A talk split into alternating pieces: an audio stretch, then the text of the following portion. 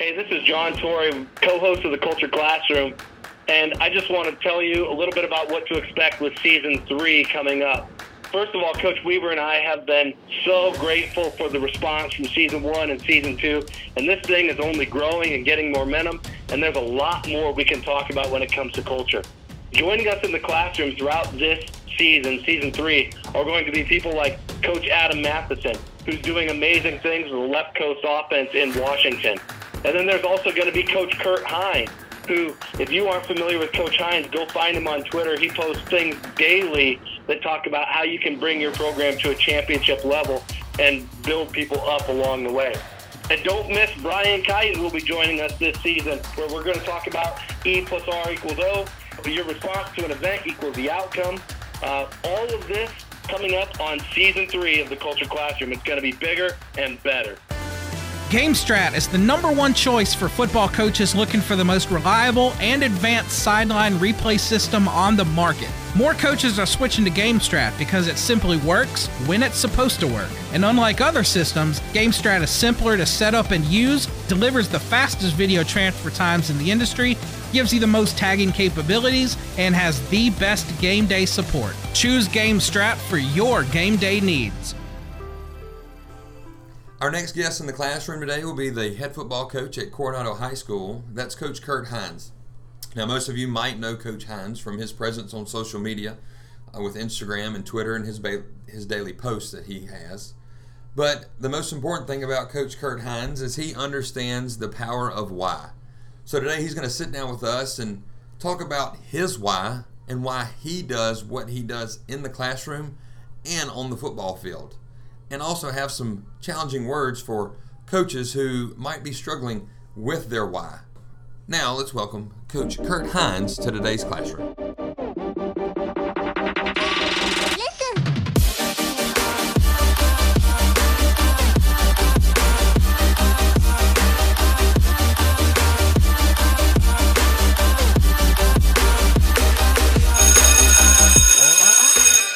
Big topic for today is knowing knowing your why. I love it. I love it. So, Kurt, let's uh, let's start out. Let's. You've been coaching for how long? Uh, going on my 23rd year of coaching high school football. Okay, talk a little bit about how that journey started, and maybe why why you went into coaching versus any other profession. Yeah, so so my journey started actually uh, when I was a a college football player. One of my I was an elementary education major, and one of my professors had approached me about volunteering. I needed some service hours and volunteering to coach a flag football special needs team. And and prior to that, you know, I, I grew up playing football since second grade and, and loved everything about it, uh, but never never even gave a thought of wanting to be a, a coach. And I told her I'd be happy to, uh, help out. You know, I, I had a passion for working with children with special needs. Um, and it was actually my first practice with with a special needs team where there was a young girl with Down syndrome who caught a ball, and I often say it was not a long pass; it probably was like five yards separation, underhand pass to her, and she caught the ball, and her eyes lit up like she had just won the Super Bowl, and that was the first time I remember having that aha moment of, even though I, I knew I was going into education, thinking to myself, that's what I want to do. I, I want to coach football. So what happened was I uh, graduated college, taught for four years at uh, at one elementary school, and really was just you know freshly married, 22 years old, had two young children really early. Uh, you know we have four now, but um, so the first four years I taught just just taught, and then I, I changed schools and went to a town that uh, had, a fairly large high school uh, for New Hampshire. Reached out to the head coach and I said, "Listen, I'm, I'm interested in helping out in the program in any capacity that you'll have me. wasn't looking for a paid position." And it's funny, I met with the head coach and he came with their team manager who happened to be a young man with Down syndrome that just kind of sat there the whole time, didn't really contribute much.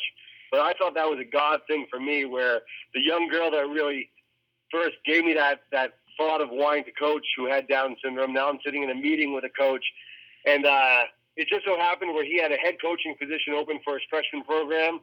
Uh, it was kind of baptism by fire where, you know, as a player, I, I knew a lot for the positions I played, center and defensive end and tight end in college. Um, but as a coach, there was a lot I didn't know, still still don't know. But uh, it just so I started as a freshman coach for eight years, and at at the end of every season, he would, you know, the head coach would say to me, "Hey, come on up to varsity," and I would always, you know, respectfully de- decline and say, I, "I like what I'm doing here," you know. So I didn't have aspirations of, of even being a varsity coach, let alone a head coach, and until I had uh, gone to a different school. Um, a head coach of the town we lived in asked me to coach on the staff, and uh, not a bad man, but uh, completely disagreed with everything he did as far as coaching young men. Not even not even the X's and but just the way he treated the young men. I shouldn't say not that man. We we just had different philosophies of, of what football should be. So um, I, I was there, in the first two weeks, I said to my wife, "I'm done. I, I'm going to honor my commitment, see out the year, but I'm done coaching." And she had just started a job at a brand new high school as a secretary, and she said, "Hey, they're looking for a head coach for the varsity team." And I said, "Jill, I, I love you. You're my best friend, biggest supporter, but I, I'm not a varsity head coach material." And she said, she called my bluff. She said, "Hey, listen, you're always talking about, you know, fighting for your dream and doing the impossible, not the impossible, but you know, reaching for things." So I said, "Fine, I'll apply for it." And uh, I applied for for my first head coaching job and got it. And uh, that that kind of started a a year of now going on my 23rd year of coaching high school football. It's amazing. You know, in the culture classroom, we talk a lot about culture and core values and mottos and those kind of things, building relationships. Um, but really, what culture is to me is not just what you are and what you stand for, it's also who you aren't. And sounds like that's kind of shaped your coaching philosophy, at, least what you wanted to be when you became the guy somewhere.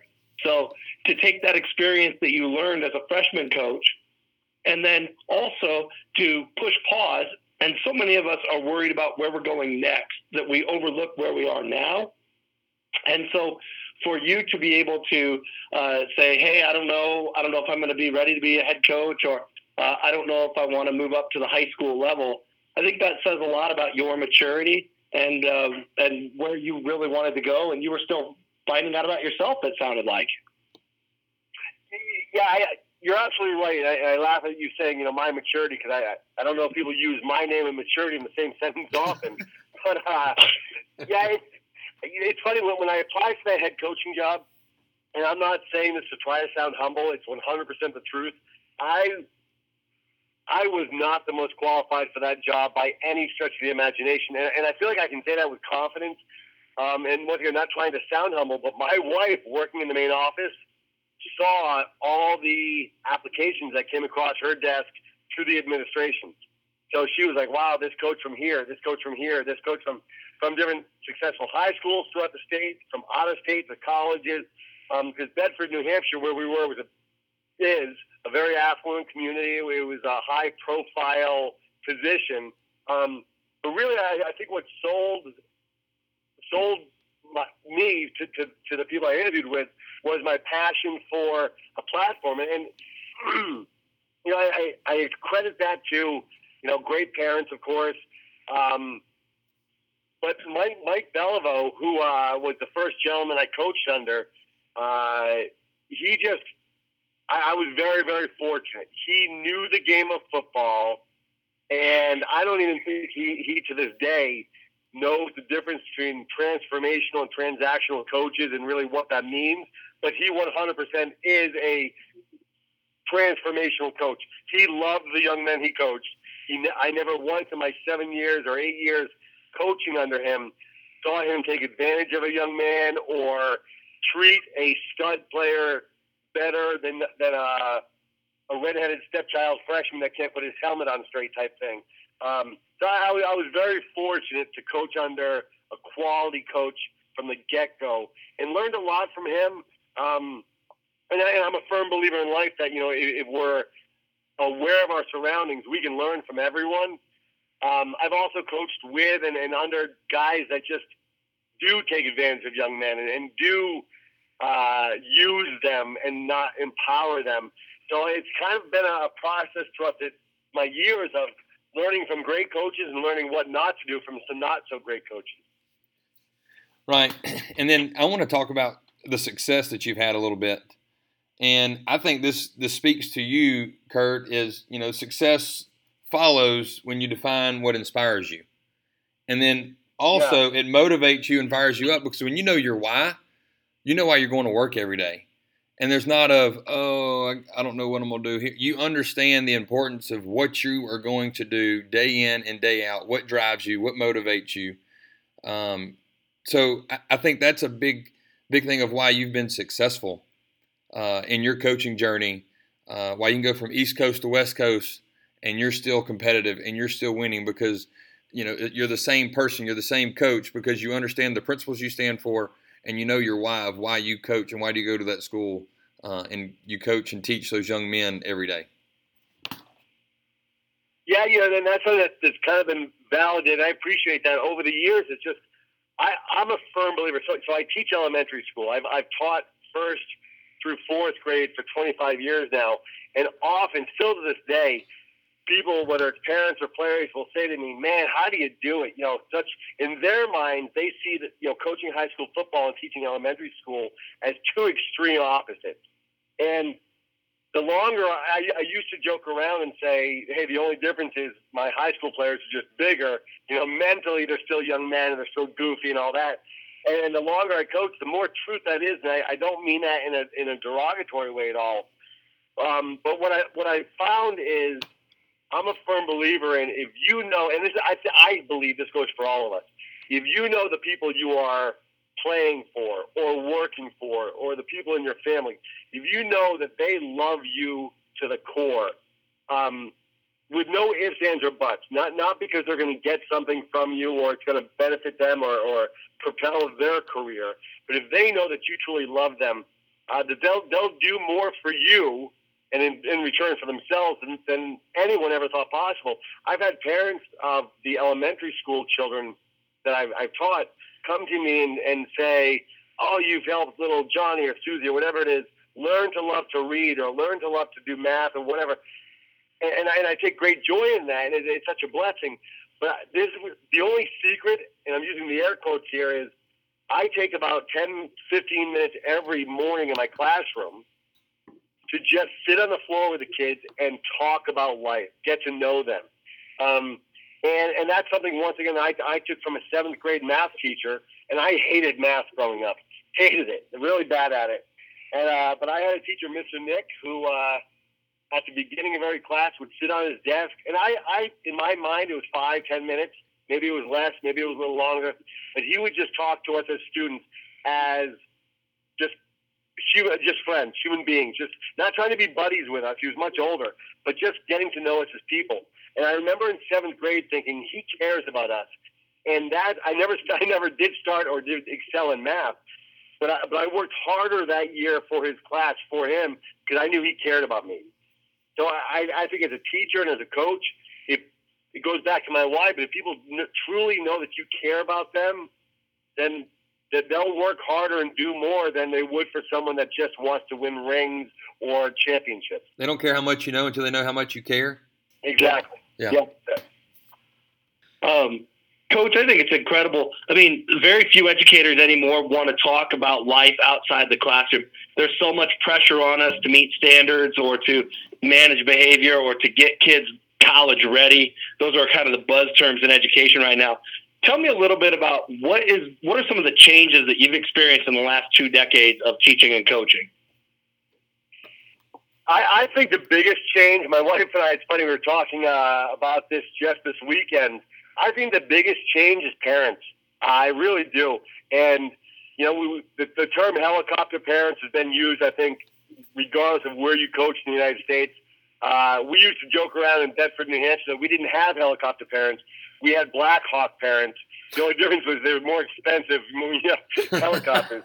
um, Got it. I, I, I, think often it's a danger as teachers and parents as coaches.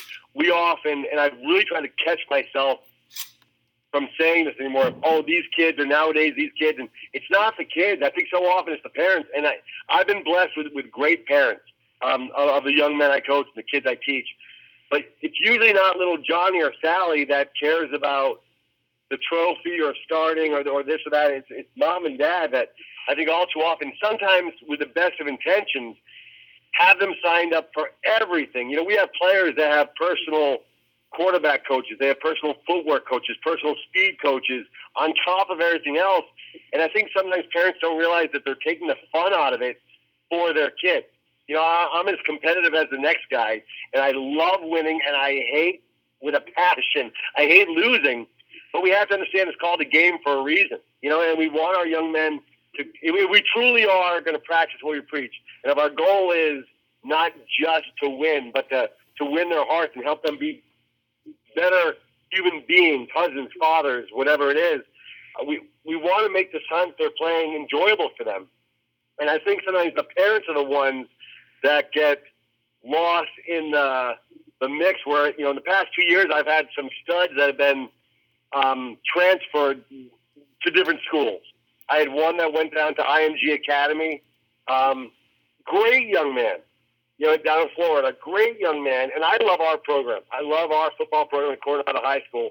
But we are a Division Four San Diego football program and I'm not knocking us by saying that, but we're not a Division One program in San Diego. but it, his father sent him down to, to IMG Academy, and I think his father thought bigger, better, it'd be fantastic for him. Well, he almost never saw the field. Almost never saw the field for you know eighty six thousand dollars a year, or whatever it was. And for us, he would have started both sides of the ball and had a full senior year of football. Um, and, and I don't know all the, the the secret workings behind the scenes for that family. And it's not a knock really on the young man or the father, but I think, you know, that, that's not even a statement against transferring. You know, I, I think you got to go where, where it's best for your young man. Um, but Coronado High School is a great high school with a great program as far as academics and athletics. So I, I think to answer your question, what's changed the most over the years is uh, as coaches and teachers, we have to really help educate the parents in, in the process of, you know, finding, hey, we're trying to help your sons and daughters find their why, their passion for playing, and let the parents, and I, I share this during our spring ball, I give a recruiting seminar, and I share with the parents, your number one job is not to be your child's best friend, be their best parent. Don't coach them up on the way home. Don't get on them for other stuff be their best parent. You know, if, and if you're going to push them, push them first in the classroom and let us push them on the field. Um, I, I think kids are the same. I, I really do. I, th- I think they're the same as, as when I played back in the, the 80s and early 90s. Uh, it's just somewhere, and we, we see it in, in, in the headlines in the news, you know, parents paying for their kids to get into college and stuff. And I, I, I wouldn't be surprised if some of those young men and young women didn't even know their parents were doing that. Yeah, we had.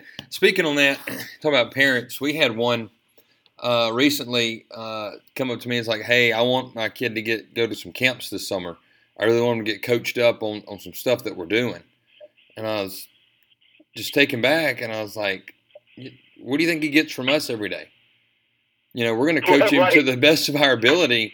We don't have to have some specialist coach come in and tell you what you're doing or what that might not be the best for what our scheme is or what we're trying to teach you. And uh, for us we're going to teach you more than just ball. We're going to teach you about values some some principles you can live by in your life. Uh, we're going to give you more than just ball talk. So I, I, mean I'm, I'm with you on that. We call them lawnmower parents. They pave that way for them you know? So we call them lawnmower parents too. Yeah. Well you know it's, it's funny, Coach. Along those lines, I don't remember the gentleman's name, but some coach on Twitter uh, a week or two ago had posted a picture of a sonogram. You know, my wife and I having our first baby, and kind of a hey, you know, just he was celebrating. And he, he posed a question. He said, "What what's some advice, not as a coach, but as a parent?" And one of the things I had shared is, in addition to you know being there loving them, laughing with them, and, and I put in bold, let them fail. You know, I, I think another thing that's changed over the years um, is you know somewhere along the line, society, whatever, someone or too many people have looked upon failure as the opposite of success and not a part of it. You know, and I think that's one of the greatest things. My my father, God bless him. My both both my parents. I blame my father more or give him more credit. But when I was in eighth grade, I I had gotten a, like a C minus or a D plus on a progress report. And my father and mother sat me down and they said, if you don't get this up to at least a C, you're not playing. It was in seventh grade. It was in seventh grade. They said, you're not playing eighth grade football. And I don't know why I, I didn't believe them because they had never been empty threaders before. But that, that C minus or D plus, whatever it was, ended up being an F.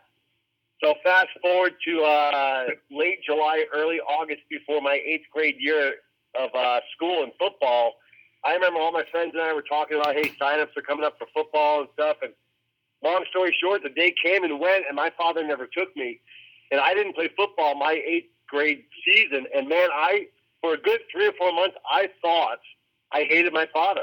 I thought, how dare he take this from me? And how dare he, and all this stuff, he, he, he. And my father taught me a very valuable lesson, once again, both my parents, but about being a student athlete. I don't even know if he used the term then, but the point was you need to get take care of business if you're going to play football and play this game.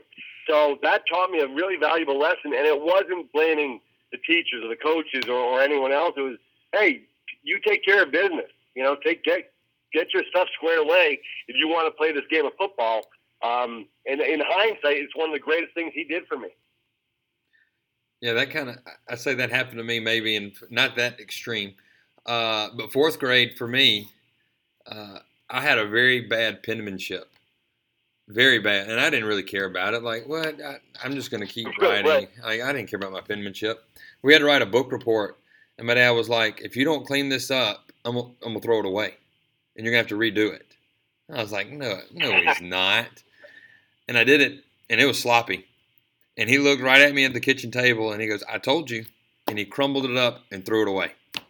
I was like, oh, he right. goes, you're going to do it again. And you're going to do it right. And you're going to take your time. And I did it again. And I, I kind of halfway did it. So if the first time was like a three, this one was like a six. And uh, I was like, all right. And he threw that one away.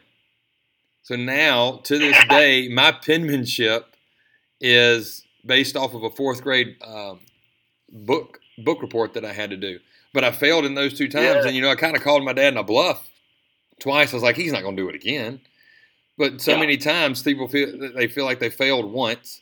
I was like, okay, now I'm just I'm trying. It's time for me to deserve success. Well, you might fail seven times, eight times, nine times. I mean, Edison and the light bulb. Come on now. So exactly, you know, failing, failure, it's going to equal growth. But they got to be willing to understand that just because we fail, and that's just like with football practice.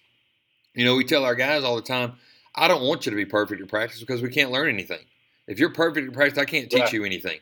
So I encourage, I don't encourage them to fail or, or, or, drop passes or run the wrong route or anything like that. But we're in a teaching mode instead of a yelling mode. Like, look, we're going to teach you, if, especially if you're a new receiver in our and we throw the ball all over the place.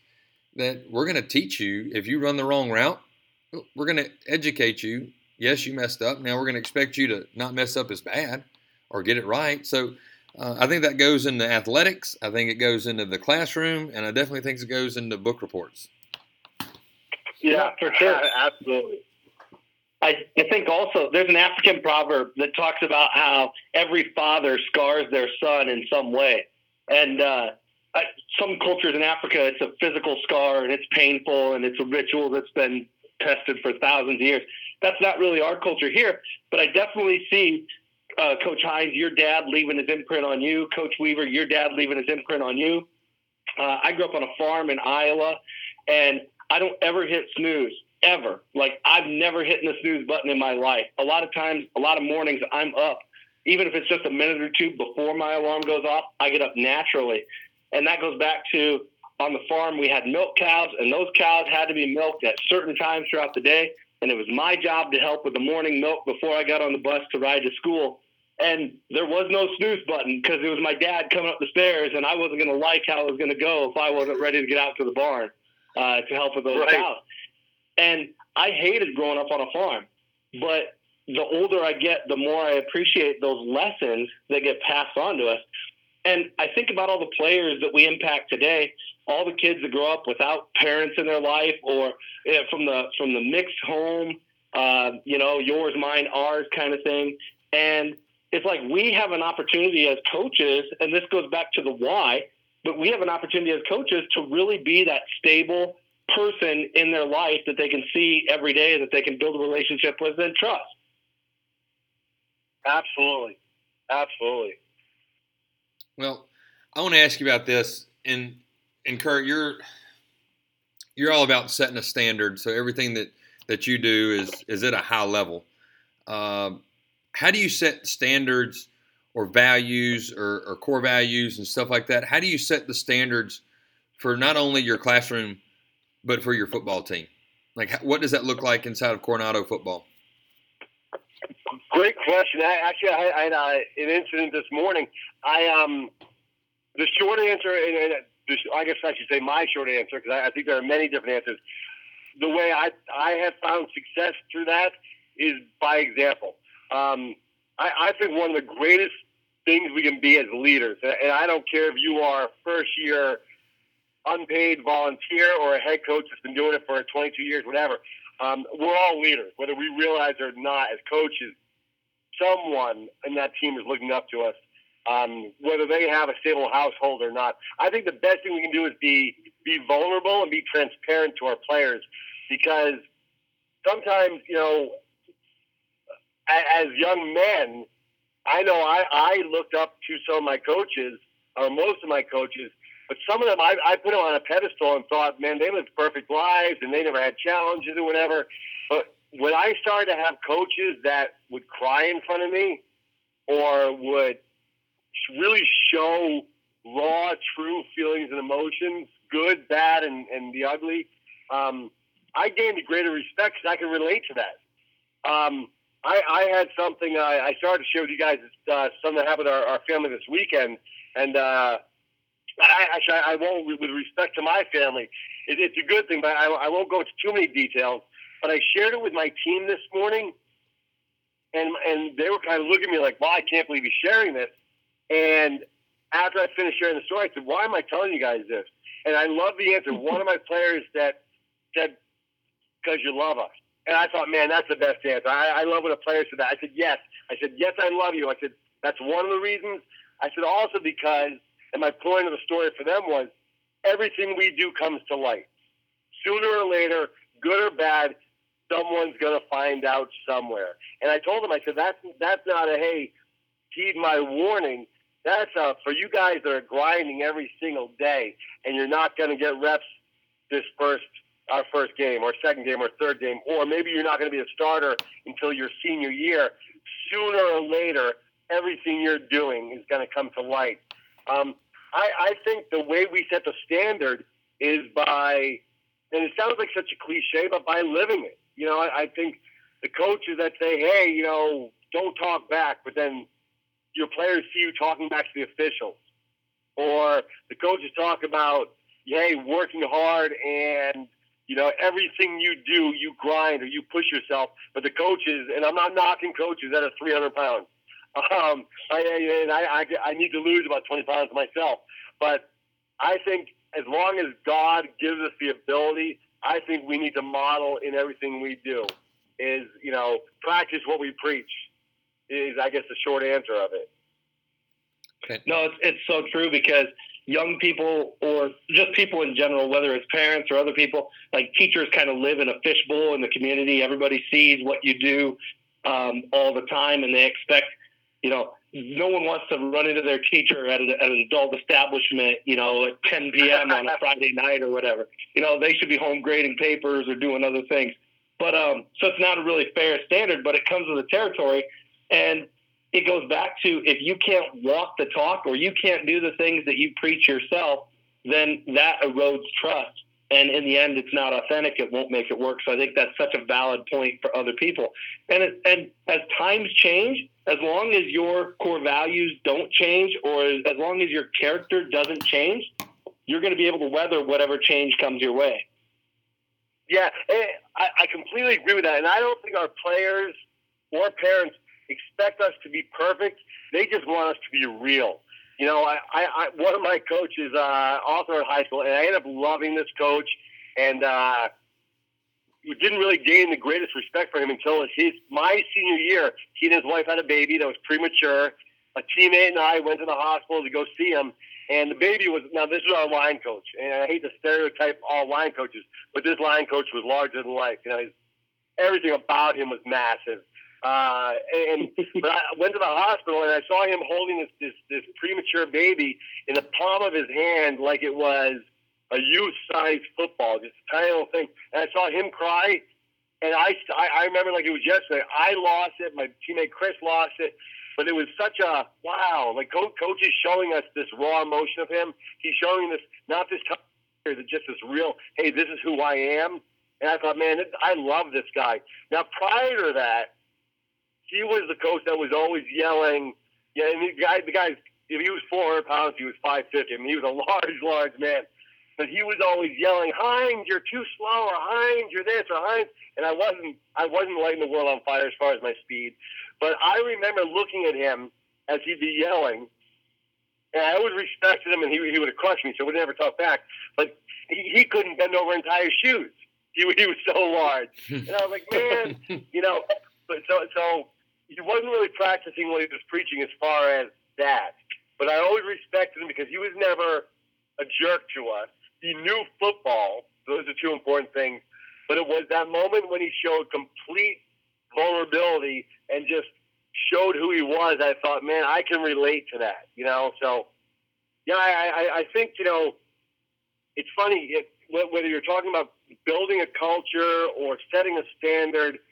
I, I think there's the world is overpopulated with the, the Facebook or Instagram or Twitter world. And what I mean by that is, I think all too often, I'm guilty of it too. We post the good stuff. Hmm. You know, yeah. we, hey, hey I, I, my wife and I dressed up. Let me take a picture. We feel good. And there's nothing wrong with that. I think what's wrong with it is we, and I'm including myself, all too often compare ourselves to everyone else's Instagram post or the good stuff and we don't see the authentic. Hey, yeah, you know what? Behind closed doors, my my family and I have breakdown moments. We have moments where there's tears and there's, there's heartache and there's there's stress and all this stuff. And I think we have to realize that everyone's going through something. And, and yeah. I had a preach I, I had a preacher one time, and I'll never forget it. He said there are three stages in everyone's life. You're just coming out of a storm. You're in the middle of one right now, or get ready, you're about to enter into one. And I thought, man, that's such a morbid thought. Like that's that's such a like damn, like that that's not a pretty picture, Pastor, you know? And the more I realize it's it's so true. You know, it's just uh it's everyone's going through something and I think the more real we can be, the more authentic we can be, um, it, it, it helps our players and everyone else take their defenses down. You know, I, I just, uh, and I'll share this very briefly. Just last week, I got a text. every coach wants this text from a young man who wasn't yet a part of our program. Said, Coach, I, I want to be part of our program. I'm going to be a sophomore. I currently play baseball. I already have a, he had a full ride offer to University of Arizona as a incoming sophomore for baseball. Now that's wow. not often that you have. So, yeah, so that's Jeez. not often. He wasn't saying it braggadocio, you know, in a, in a bragging way. He went on to say, nine months ago, my father, played high school football and baseball in Pennsylvania, played for University of Arizona baseball, and played for the Padres for a few years. About nine months ago, was diagnosed with a brain tumor. Three and a half months ago, passed away. Mm. I want to I want to play football, and I was like, wow! It's like my mind was blown. So I started speaking with him. Long story short, I asked to meet with he and his mother. Now the three of us sat down just this last Friday for about an hour, almost an hour and a half. Um, and it was a beautiful moment. There were tears from all three of us at different points. Um, but he, he, was a young man that just, uh, and he, he and I, I, shared with he and his mom. I, was, you guys have been through stuff that I have never been through, and it was so yeah. hard. Cause, yeah, at, at certain points, I found myself sharing my passion for our program and my passion for what we're creating. But twice in the conversation, I had to stop myself and say, I'm preaching to the choir. You know, you, you, you guys know what hard is. You guys know what heartbreak is. And so I, I'm thrilled. He came this morning to our workouts, he did a tremendous job. And twice he looked at me and goes, Coach, I'm going to be honest. I, I don't get any of this. You know, it was after our workout and sprinting portion. We were doing some seven on seven stuff. And I looked at him. I said, Ryan, relax. You're not supposed to. You're not supposed to get yeah. this yet. And, and it was great to see him just breathe. And I said, you know what? It's going to be several weeks. Take your time. And, you know, and he's a natural athlete and he's a great kid. Um, but there's so much more as much as, and I know I'm preaching to the choir here, as much as I love football, it's not life. It, it, it's a part of our lives. It's a platform for us to change lives, to make someone's heartbreak a little bit less hard, or to empower someone. And I'm, I'm going to go back to what my pastor said, but to prepare people for the storm that's going to hit, to help them get through the one like this young man and his mom and sister are going through right now, or, or for ourselves to, to realize that at the end of every day, yeah, I think we've all read you know, people say, you know, when my last day comes, when, I, when I'm on my deathbed, I want to know I made a difference. Man, I, I don't want to wait till the, the day I'm on my deathbed. I want to wake up, and I think we have the blessing as coaches and teachers every day. God's giving us a platform. Say, hey, here you, here you go. Here's 24 students. Go make a difference. Here's 100 football players. Go make a difference. So we have that platform every day you know, it's it's funny just listening to you talk a little bit about the blessing that happened with your family on Friday. Um, and you know, it's not necessarily a bad thing. And you know, our mind always jumps to bad things, like, oh, what adversity are we going to get now? That's just probably human nature. But I yep. remember one of my first years coaching. I was just married, and I came back from got married over the Fourth of July, and I came back in our first seven on seven that we're doing. Um, I'm coaching DBs and I'm just throwing some balls and we're warming up at 45 degree breaks and then 90 degree breaks and then 135 degree breaks. And my wedding ring goes flying because it's brand new and, and I mean, I'm all sweaty and whatever.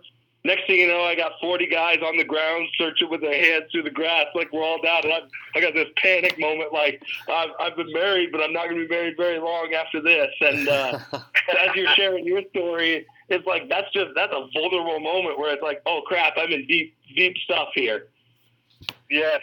Yeah. And uh, we we found the ring though, and every, everything worked out. Good. Good. Good. Good. Well. Kurt, we did. Uh, you know, I just finished your graphic, and I asked you what your your team motto, and you, you were like, "What do you mean?" And the more I go back to it, and and I love putting that word on that schedule for you, was relentless. Can you talk to us a little bit about what relentless looks like inside of Coronado? Yeah, you know that that word came to me, uh, and well, obviously it's not my, it's not my word, but uh, I, I came across that word, I should say, back in New Hampshire.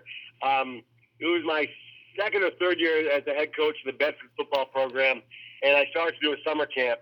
And I thought, all right, what, what are we going to call this summer camp? And, and I, chose the word relentless, and I, and I put, we have it down on our jerseys, across our back of our jerseys for our practice jerseys, and down the spine of our T-shirts.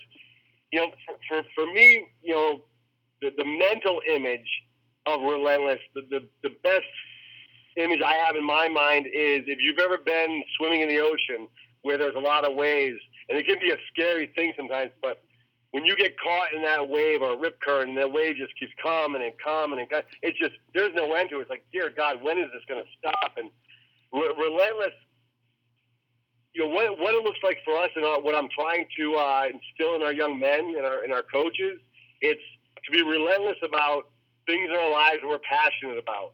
Um, I, I, I use the example often with our young men. You know, there were a box of donuts that I brought in, you know, for for the coaches and I, and someone came to steal that off the table from us. I asked the young men uh, just last year, I said, what do you think I would do? And one of the young men goes, kill us? I'm like, man, am I that fat that you think I'd kill you over a donut? And they all laughed. I said, no, I said, I wouldn't do a thing.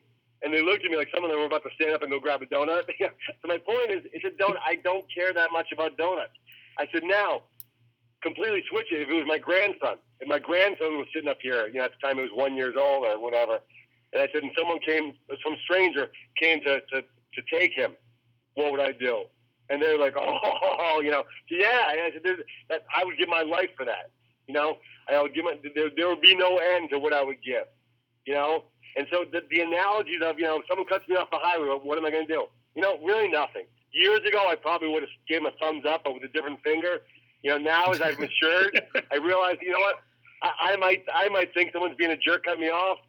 That person may, and it, and it could be a jerk, but that that person may have just gotten the worst phone call of their lives, and I'm rushing to the hospital or home to get someone, uh, whatever.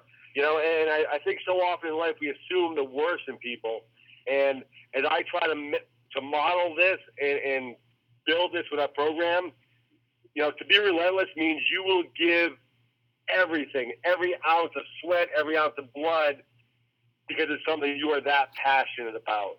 Um, so it, it's uh, it's something that you know defensively, it's getting into the game. It's you know we, we want 11 hats to the ball. We, we we want people. We always talk about going to the echo of the whistle. You know, don't don't, don't every other team's going to stop at the whistle. We're never going to be cheap. We're never going to be dirty. But you better go to the echo of the whistle. And I when we take our guys to the workout, you know, like listen, it's really easy especially as you have 40 guys, 50 guys, 70 guys, 100 guys in a program, it's really easy to cheat yourself out of a workout. If the coach says do four sets of X to 10, you know, whatever it is, it's really easy when no one's looking. Hey, yeah, I did my fourth set, knowing you only did your third. I said, but sooner or later, you're going to line up across someone from another team that when their coach said did, you know, said do, do four, they did five. When they said do 10 sprints, they did 11. So the relentless attitude is just you know giving your all, and, and it's funny. I told them it, it, it looks great. I love the word, but it's really it's really without sounding too cheesy. It's a lifestyle. It's it's you know when you're living a relentless way, other people can notice it, but you're the only one at the end of the day that looks yourself in the mirror and knows that today I gave it my all. Hmm. This practice, no one else outworked me. Hmm. Yeah, when I think about relentless, I think about coming back. So it's about tomorrow, not today. Uh, maybe you don't have the best workout, or maybe you don't set a PR at, at this meet or at this practice or in this game. But if you come back tomorrow, that's what makes you relentless. And you really only aren't relentless if you stop coming. Yeah, exactly. And for me, a visual, I'm, I'm going to date myself here. And uh, I still stand by this. I mean, maybe I shouldn't be proud of it, but uh, one of my favorite movies still to this day is Rocky Three, huh. and in, in part of that movie, one of the scenes after he loses the first time to uh, Clubber Lang, as Mr. T was called, and yes. you know, I, I think it was uh, Paul. He was looking at you know uh, Apollo in the corner or whatever it was, and he's getting killed, and Paulie says he's not getting killed, he's getting mad, and he just he's getting punched right in the jaw punch after punch after punch, and he keeps on saying, "You ain't so bad, you ain't so bad, you ain't so bad." And I remember that like the first time I saw it in the theaters of like he's not stopping, like he's not. It doesn't matter, you know. Just for me, that's that's the relentless of getting hit over and over and over again, and just just seeing no quit, just just no die in that person, and that that's that gets me excited just talking about it. Same here. Yeah, I, I, love that movie. One of my favorite lines in there, and I use it with my wrestlers a lot, is they'll be like, Coach Tori, what do you think about this next match? And I would go back to, you know, pain. That's what it's going to come down to. yeah, what's your prediction? Pain, yeah. exactly. Well, I got one more question for you. Um, and you've said this since I've known you, since I've followed you. Uh, but it, you always finish everything with stay strong. And yeah is there meaning behind that? Obviously, there's meaning behind it, but what is stay strong, and what advice can you give coaches uh, or even uh, teachers as we're about to start the school year about how to stay strong and what it means to stay strong? That, that's a that's a great question. I um for, for me, stay strong, and I don't remember really where it came from. Um, a, a buddy of mine was busting my chops a while back. He's like, "Oh, I need a tagline." I'm like, "What do you mean a tagline?" He's like, "You know, you're stay strong." I'm like, "Man, I never thought of it as a tagline." um, and my wife was like, "Well, it definitely is." I'm like, "Well, I never thought of it that way." Uh, for for me, staying strong as it's evolved, and it kind of goes full circle to your original question. It's all about our why. You know, when when, when I say stay strong, I think about one of my cousins, John, who just passed away about seven years ago he was one of the cousins you, you only see maybe twice a year, three times a year at a family get together, but you just pick up like you were best friends. Yeah, he, he was a few years older than me, and just he was, you know, grew up in Kentucky and just farm bred, blue collar, hardworking. Just everything about him was just a man. It was just great. And he, uh, strong faith, strong body, everything. He got into a, a car accident and uh, became a quadriplegic. And uh, devastating. I, I mean, obviously, most on he and his wife, but really shook me. And uh, fast forward a few years after his accident, he went back to college. Now he did it online, and he did it with the help of because he couldn't move his hands, couldn't move his fingers, but through a little. Uh, I don't know what the prosthetic. It wasn't a prosthetic, but the little tube that went up to his mouth that could help him kind of type things out. And I thought, man, that that's talk about strength. Mm. So for me, for staying strong, it is spiritually, mentally, physically, and how I believe how we stay strong all goes back to our why. You know, I, I, I always it seems like at the end of every school year, sit around the lunchroom table with other teachers, and I'm blessed to teach with some great women. You know, it's elementary school, so they always end up being, you know, women and me. Um, but uh, and, and usually, and sometimes it's the greatest teachers I have the most respect for. Uh, feel defeated, like, oh, you know, so and so didn't get this to this level, or they didn't get this on their testing, or they didn't get this score, you know. And I'll always ask them, I'm like, why are we here? And then it happened at the end of this school year, and they looked at me. I'm like, seriously, I said, why, why are we here? And I teach at a private Christian school, and they're like, well, you know, to pour into our children. To, I said, yes. I said, who cares if Johnny didn't get a whatever the number should be on the math test? I said, you know, he's a better math student now than when he came to you. You know, he's a better reader now when he came to you. Or let's say he's not. Let's say he, you didn't get him where you wanted him to be for the reading. He's a better person. You poured into him. So I, I think staying strong for us is going back to knowing our why. You know, if my, if my strong, if my strength and this is going to happen to all of us. I love lifting. I love, man, I love, love deadlift. And the sad reality is my deadlift is not what it was 10 years ago. It's not, you know, but God has allowed me to still work out as long, I should, I always say every day. I don't work out every day. But, you know, for as long as God has me here on this earth, I'm going to keep working out. And when the day comes that I have to coach from a cane or a wheelchair or whatever it is, I'm going to stay strong as mentally and physically and spiritually as I can. It's going to look different, but it all goes back to my why. You can still empower someone when, when, when I can only squat X number of pounds as opposed to whatever I used to be able to do. I can still empower my young men. You know, it, it, I think it's great to have that jacked coach on the sideline, that jacked coach in the weight room with them, and all that stuff. That's fantastic. But man, some of the some of the strongest men I've ever met could barely get off the couch, you know, and, and it looked like it was painful for them to walk because they had put their body through hell and back. But so when I say stay strong, it, it's, I'm talking body, mind, spirit, everything. And, you know, I, I think it goes back to, you know, what our why is. Fantastic, Kurt. Fantastic. Uh, last question, I guess, or one question that I have that we ask all of our guests is Caring Trademark Coach um, what makes you different than other people. And I know you've said a whole lot of things here throughout our time that make you different or that make what you do as a football coach and leader special. What's your caring trademark, though, that you pass on so that distinguishes you from other leaders? Probably my looks. I mean, I don't think there's a sexier coach out there. um, Hey, we, we see the Twitter videos with all those views. yeah. All right, so you're not buying that. You know, you know what's funny? Um, I, I don't. That's a great question. I don't. I don't know if I. Once again, not trying to. I, I feel like I feel like I'm not cocky and arrogant. I feel like I have humility, but I'm not saying this to try to sound humble. I don't know if I really am that much different from a lot of us out there. And what I mean by that is, I know, and I think it's, I think with the help of social media, more and more people are realizing, hey, listen, our platform is one to change lives, not just about X's O's.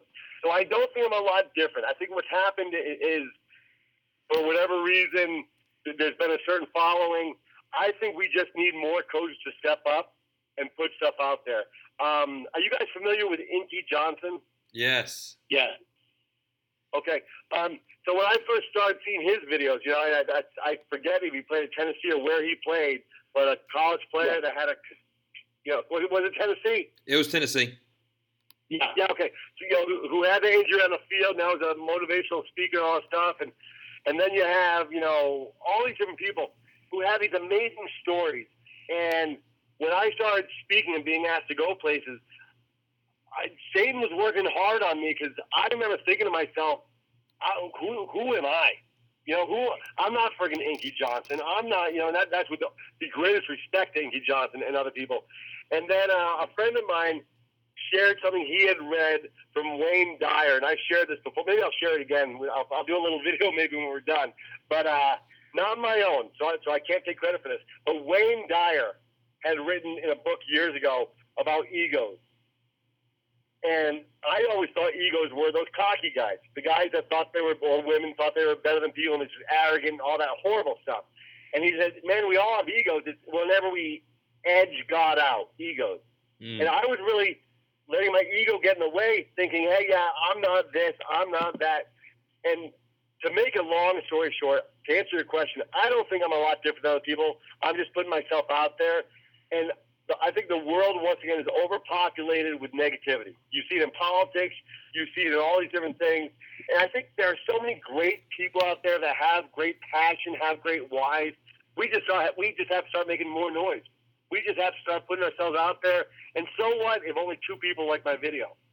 if one person likes it and goes home and is a little bit different to his wife, or one person goes back to practice and reaches out to one kid that maybe isn't that good but still needs to, needs to be poured into.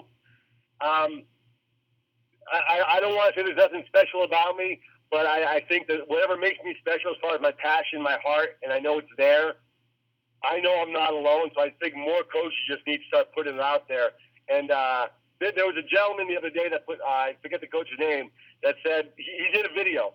And he goes, he goes, I'm, I'm going to take a, a page out of Coach Hines' book and do a video here. And he tagged me in it. And I loved it. And I sent him a private message. But you know, it's, it's, I'm not the first coach to do videos by, by any means, and I won't be the last. I just think the more the more noise we make as coaches that are passionate about changing lives, the better we're all going to be. That's so true. I, I, and you hit the nail on the head when you said there's so much negativity in the world. I mean, you see it everywhere on the. I mean, you turn on the TV, it's something bad. Um, so I think it's it's a breath of fresh air. Um, whether it's something we're posting on our social media pages or somebody else gets a hunch and they're like, you know, they're going to take a page out of your book uh, and say, I'm going to post something that's inspiring. Or, or Britt Gusmus, I think, is starting to post stuff now, like a, a, a motivational thing every day. You know, he just being able to use social media and a platform for good, not just to point out people's flaws. Um, I think that goes a long way. So bravo to that. I'm I'm totally on board. Yeah, and I'd, yeah. I'd say your Caring trademark then is about connecting. Yeah, absolutely. Yeah. Yep. Absolutely, absolutely. And it, it's it's funny too, and, and I know we're gonna wrap up soon, but uh, Britt Gusmus actually reached out to me. I was very humbled about it. Man, probably about four months ago, six months ago, sent me a private message and said like, "Hey, how, how, do you get your videos out there? How do you do this and that? And I really felt like an idiot because I said to him, I was like, and I was very happy to connect with him. He's a great, great man. Um, but I said, I, I wish there was some secret or some, you know, formula. It's just be yourself. Just be authentic. And you see that in his videos. He, he just, he has a love for the Lord. He has a love for empowering people. And it's just, I think we need more of that because there's always going to be darkness in the world. There's always going to be people that only see football for a game and for a sport to, to, to put rings in their fingers and say it's about the kids, but behind closed doors to, to be a transactional coach and not really pour into them. Yep. So the more that we can we can get out there and empower people, I think it's it's going to spread like wildfire. Well, Kurt, man, thank you for uh, for joining us uh, in the classroom today. It's been a joy having you on. I appreciate you guys. You got you guys are a blessing for what, what you're doing. You know, I, I say for our sport, but for, for, without getting too preachy, for, for mankind, seriously. I mean, you guys are amazing. So I appreciate you both. Well, I, I appreciate the influence that you've had uh, on me and my coaching journey. Uh, when we first connected, uh, I knew you were a guy that that stood out and wasn't afraid to stand out for what he believed, and that empowered me to find out where my why was and what my why is every day when I come to school, whether it's going home, being with my wife, being with my kids. Um, it's just knowing your why helps you and pushes you and fires you up every day. Amen. Yeah, well, thank, thank you. You. Thank you for being a positive influence in a game that doesn't always have a lot of positives, uh, or where we tend to fo- focus on the negatives. So, thank you for your positivity and what you're doing to build other people up. We I appreciate it. Well, I'm blessed to connect with you guys, and I look forward to uh, all of our futures. Stay strong. See you guys.